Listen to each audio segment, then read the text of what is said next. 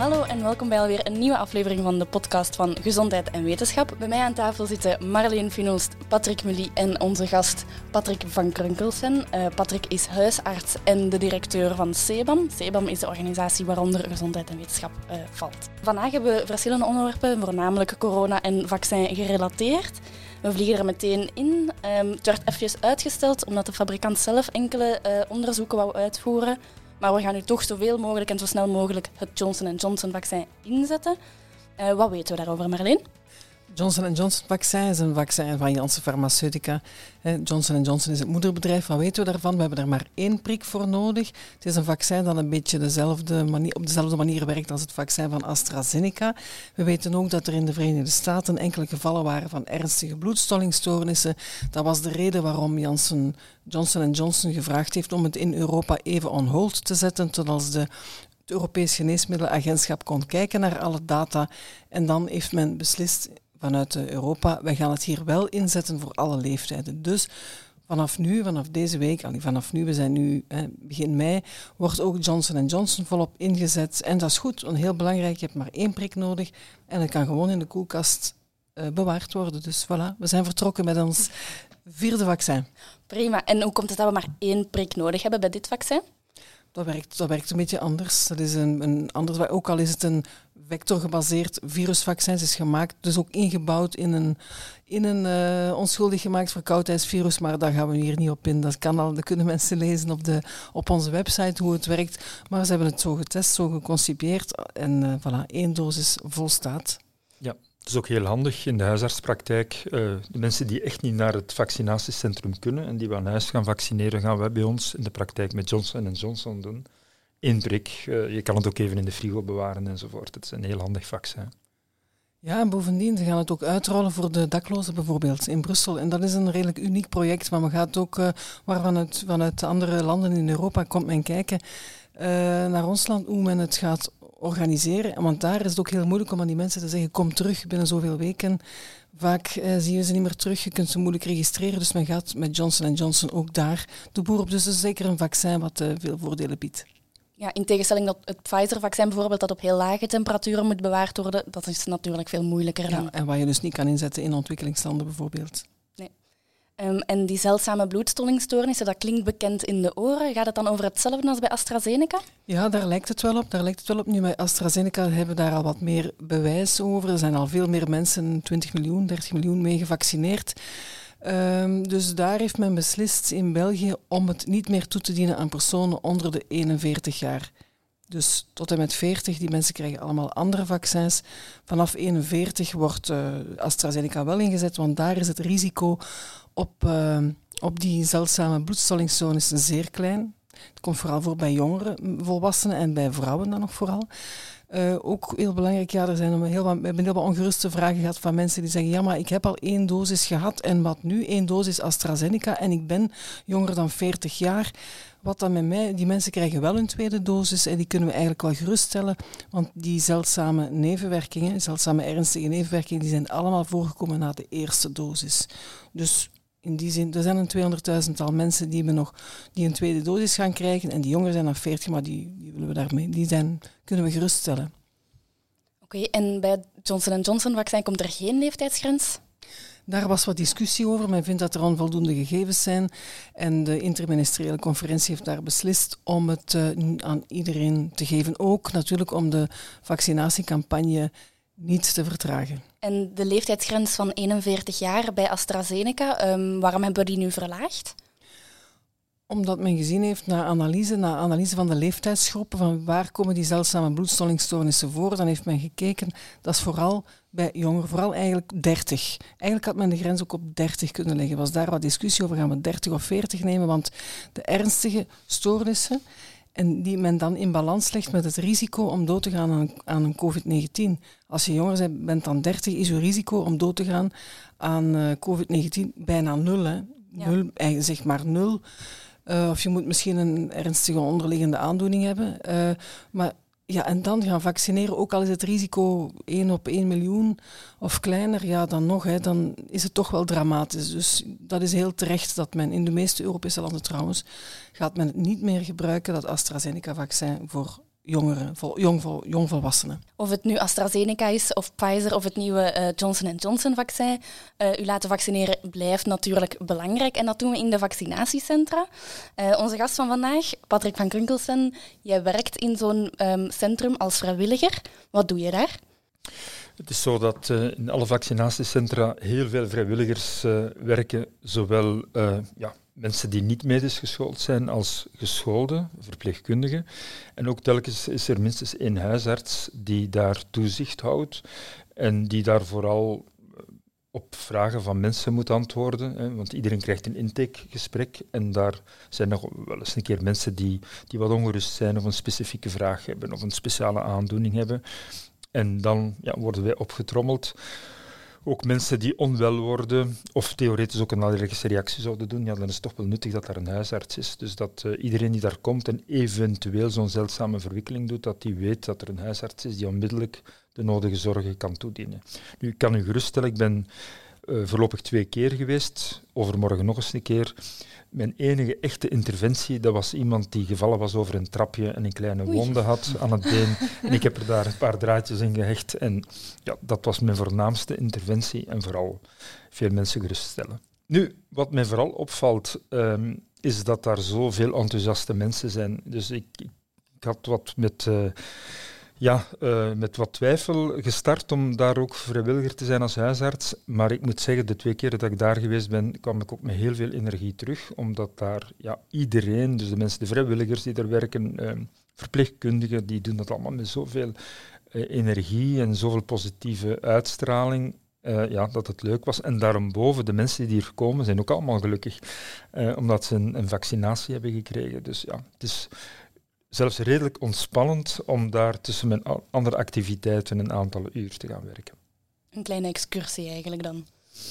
Ja, dat is misschien een stap te ver. maar maar uh, ja, het, was het is ook de eerste keer uh, in mijn carrière, ik ben ondertussen 64, toch al een heel tijdje bezig, de eerste keer dat in ons land zo'n grote vaccinatiecentra, uh, zo'n vaccinatiecampagne in, in centra uh, die, die maar een paar per provincie wordt georganiseerd. Dus dat is echt wel heel grootschalig. En ja, daar is toch wel heel wat denkwerk aan te pas gekomen. En ik wou dat ook wel eens een keer meemaken en daarin meedraaien. En ik denk dat we mogen zeggen dat na misschien wat inloopfoutjes in het begin, dat al die centra dat wel heel goed doen en dat dat ja, een gelukt experiment is, als ik het zo bijna mag zeggen. En dat als we in de toekomst nog iets dergelijks nodig hebben, dat we nu allemaal wel weten hoe, wat we moeten doen en hoe dat in, in zijn werk gaat. Ja, en jij beantwoordt dan de vragen van de mensen. Wat voor vragen zijn dat dan? Ja, heel vaak zijn het mensen die bijvoorbeeld een allergische reactie hebben gehad. Uh, ik zal maar zeggen een ernstige shock zelfs op een, op een uh, steek van een, van een bijtje of van een wesp. En, uh, en die dan ja, angst hebben dat ze ook een allergische reactie gaan doen op de vaccinatie natuurlijk. Maar eigenlijk is er nooit een kruisallergie eh, vastgesteld of heeft men niet kunnen vaststellen dat mensen met dat soort allergieën een grotere kans zouden hebben om ook op het vaccin te reageren. Dus die mensen moeten echt niet ongerust zijn. Het enige wat men vastgesteld heeft, dat mensen die een uh, specifiek onderzoek moeten laten doen van de dikke darm. Hè, die moeten daar een, een heel slecht goedje uh, voor drinken om, om de darmen proper te maken. Dat geeft wat diarree enzovoort. Wel, mensen die daar allergisch op reageren, op dat product, wel, die moeten wel oppassen voor een vaccin. Dan moeten we dat vaccin toedienen in ziekenhuisomstandigheden. Ja, er zit zo die pech, pech-eiwitten eiwitten zitten daarin, die ook in het Pfizer-vaccin zitten. Hè. Ja. Pech-eiwitten? Ja, dan staat als een... Um, een afkorting, PEG. Ik kijk eens rond. Niemand. Het is niet Polyethylenglycol, denk ik. Het is niet pech met CH. Dus het is wel pech. Het is wel pech. ja, maar andere allergieën uh, die mensen mogen gerust zijn, dat zal waarschijnlijk geen problemen geven. Nee, en, en we zijn echt wel allemaal heel goed geëquipeerd, moest dat toch het geval zijn. Dat is ook de reden dat mensen een kwartiertje moeten wachten. En mensen die dan toch een zware allergische reactie hebben gehad, die laten we een half uur wachten. Dus dat ze goed uh, onder controle blijven van moest er toch een reactie optreden, dat we direct het nodige kunnen doen. Er zijn op dat vlak nog geen echt heel grote incidenten gemeld in ons land. Oké, okay. en als vrijwilliger, als huisarts, waarom moeten we ons laten vaccineren? Ja, het geldt voor iedereen hè, dat vaccinatie de enige weg is om terug een, maatschappij te hebben waar we terug al de dingen kunnen doen die we zo graag doen, samenkomen met mensen en, en ons ook amuseren, maar ook op de werkvloer enzovoort. De enige manier is inderdaad vaccineren. Nu, voor oudere mensen komt er ook wel echt die persoonlijke veiligheid natuurlijk naar voren, omdat uh, ja, zij een grote kans hebben om zwaar ziek te worden en zelfs te overlijden.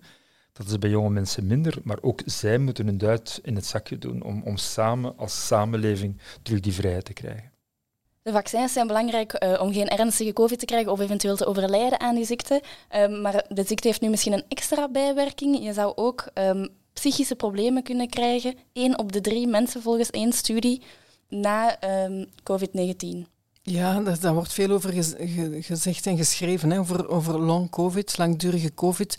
Voor mensen die aanslepende klachten overhouden na, de na het doormaken van een corona-infectie. Uh, en dat wijten aan, uh, aan het coronavirus. Maar eigenlijk is daar nog geen evidentie voor. Het is zeker wel zo, dat gaan we niet ontkennen, dat heel wat mensen lang blijven sukkelen met allerhande klachten. En dat gaat dan meestal om angst, om uh, ja, uh, depressiviteit, ook posttraumatische stress. Meestal gaat het over uh, mentale problemen. Er is geen verhoogd risico op dementie of op ziekte van Parkinson of op andere hersenaandoeningen, wat ook soms gesuggereerd wordt. Maar daar is daar wel iets aan de hand. Mensen blijven blijkbaar soms wel ja, wat lang. De, de klachten na een coronabesmetting duren sowieso lang, na een COVID-19. En um, ja, dus dat kan soms wel langer aanslepen. Het, is, ja, het heeft met veel dingen te maken. We hebben dat ook gezien met, met eerdere epidemieën, SARS, MERS, en ook studies over dat die mensen soms maanden tot een jaar bleven rondlopen met slepende klachten, vermoeidheid, wat hoofdpijn, spanningshoofdpijn.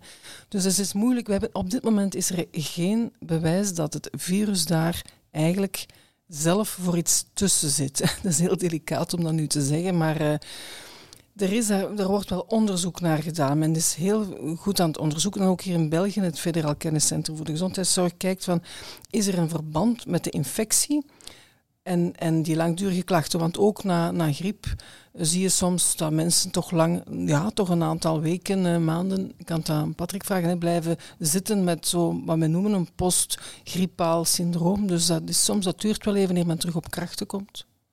Ja, dat is zo. Uh, het is zeker geen nieuw fenomeen. Hè. Mensen die zwaar ziek zijn van een griep, wil de vergelijking niet helemaal 100 op 100 maken, maar toch zien we soms, uh, de meeste mensen gaan er snel door. Dus na, na een paar weken zijn ze terug, uh, terug fit om hun werk op te pakken enzovoort en sport te doen. En bij sommigen duurt het wat langer. Er zijn een aantal andere ziekten zoals eh, mononucleosis, kissing disease. En daar is het toch wel wat frequenter dat mensen na zo'n, ook een virale infectie, dat zij toch wel wat langer ziek zijn. En uh, ik heb zo het gevoel dat uh, COVID daar een beetje tussenin zit en dat het toch wel wat uh, vaker aanleiding geeft tot langdurigere klachten. Ehm, maar ja, de discussie of dat het nu echt een, een, ziekte gaat zijn die we dan gedurende maanden of zelfs jaren gaan hebben, wezen het vooral psychisch of, of lichamelijk, ja, dat is een heel delicaat punt. En ja, ik denk dat we ook als wetenschapper daar op dit moment niet ja of nee kunnen op zeggen. maar door daar ja, het zal, als het zo is, zal het toch zeker heel zeldzaam zijn. En de boodschap die we toch vooral moeten geven aan de mensen, ook als je COVID hebt gehad, uh, dan is het vooral de grootste kans dat je daar helemaal goed van geneest. Er is al één belangrijke kanttekening. Mensen die lang op intensieven hebben gelegen en, en, uh, en zijn moeten beademd worden, daar ligt het anders. Omdat we weten dat na zo'n passage op intensieve mensen met gelijk welke aandoening, uh, wezen het COVID, maar wezen het ook een andere aandoening, soms heel langdurig klachten hebben. En, en die kunnen wel heel langdurig zijn, omdat men dan echt totaal uitgeput is en, en de spieren zijn uh, werkelijk afgekalfd enzovoort. Dus ja, het zal waarschijnlijk wel zo zijn, naarmate de ziekte erger geweest is, de kans wel groter om, om langdurig uh, hinder te hebben van COVID. Voilà, een extra reden om ons te laten vaccineren, denk ik. Absoluut, dat is het beste antwoord. Um, als het over mentale gezondheid gaat, of gewoon gezondheid in het algemeen, um, zijn er een aantal mensen die graag naar de natuurlijke geneesmiddelen grijpen of de dingen die ze in de natuur kunnen vinden. Um, bij depressies wordt er vanuit de plantengeneeskunde bijvoorbeeld Sint-Janskruid aanbevolen. Patrick, werkt dat ook? Wel ja, Het gebeurt toch zeer dikwijls met kruiden en, en die, die, die planten, dat we moeten zeggen van ja, kijk, wetenschappelijk gezien, dat is allemaal heel mooi, dat verhaaltje, maar daar is toch weinig uh, bewezen of aangetoond. En in het geval van Sint-Jans kruid zijn er toch wel interventiestudies die aantonen dat het zou werken bij lichte tot matige depressie, bij zware depressie. Eigenlijk weet men het niet, want daar is geen studie uh, bij zware depressie. De naam zelf is al zeer speciaal, Sint-Jans kruid. Ik heb het eens opgezocht, want ik vond dat zo'n bizarre naam.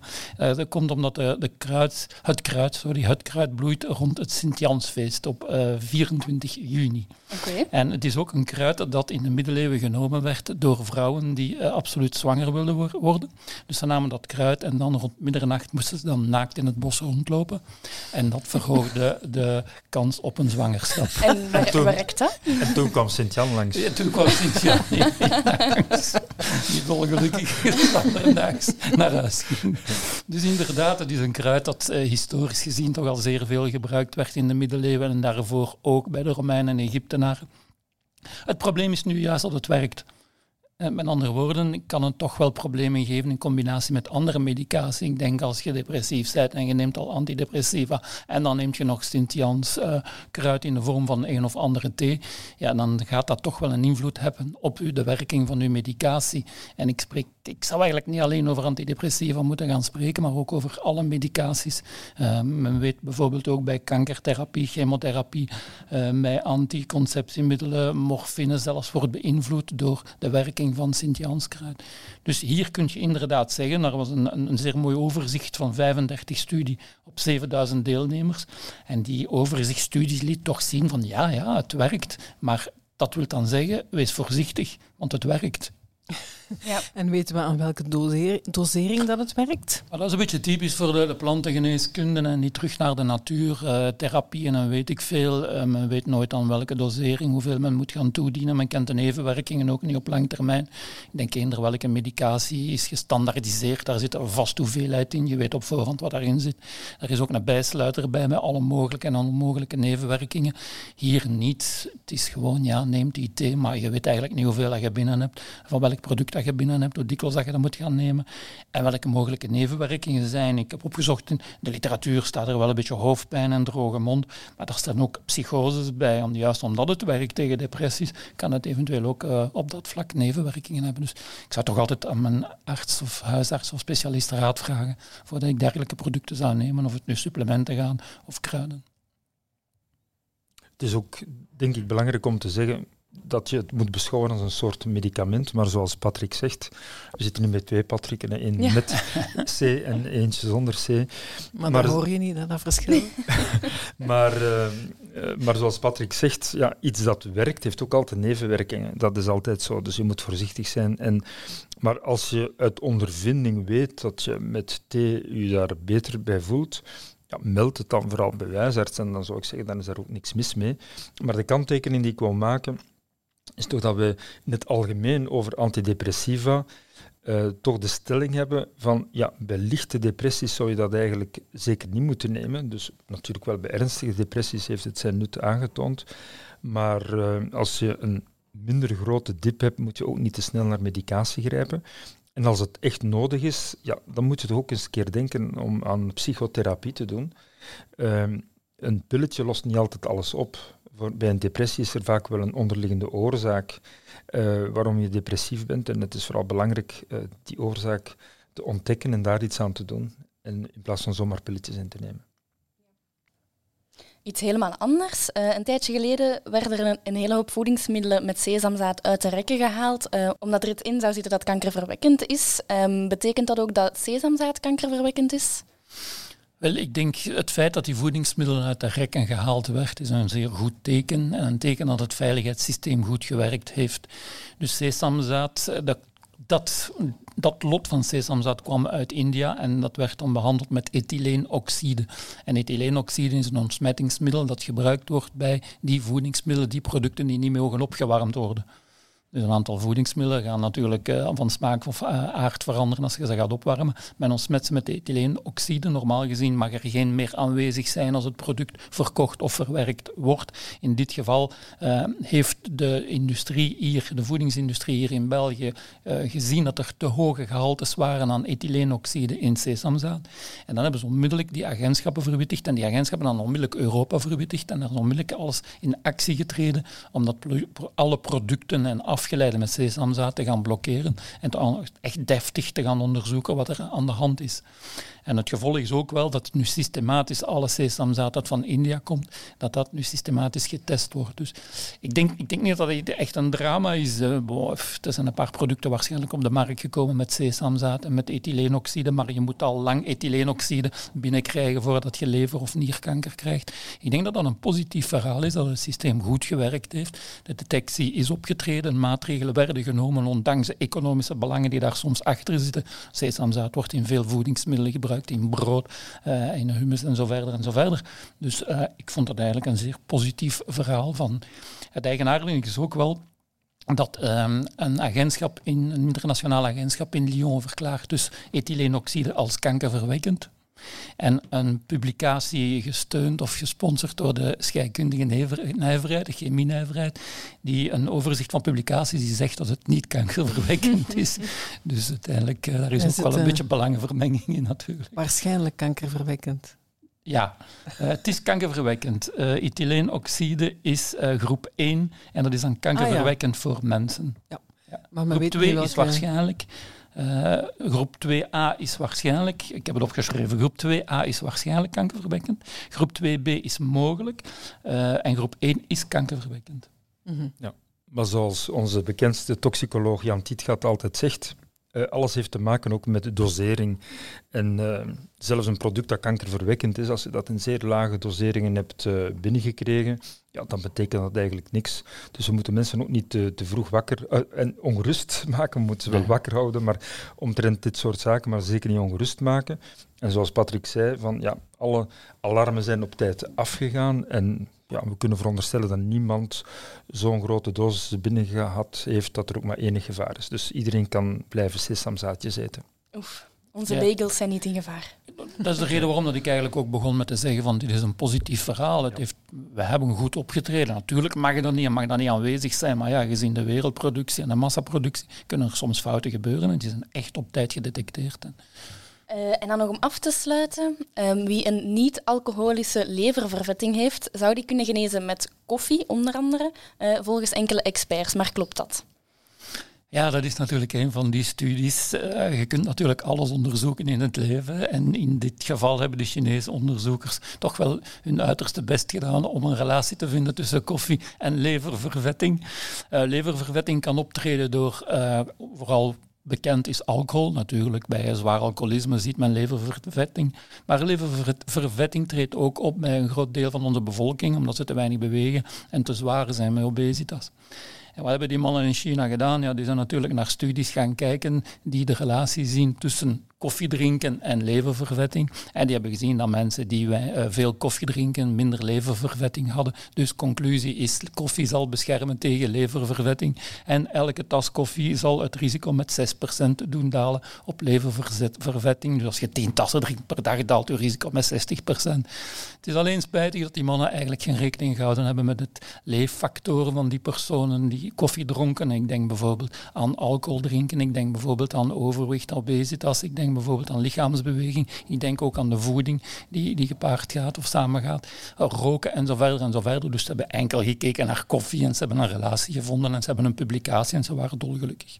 En was het eh, gesponsord door de koffieindustrie?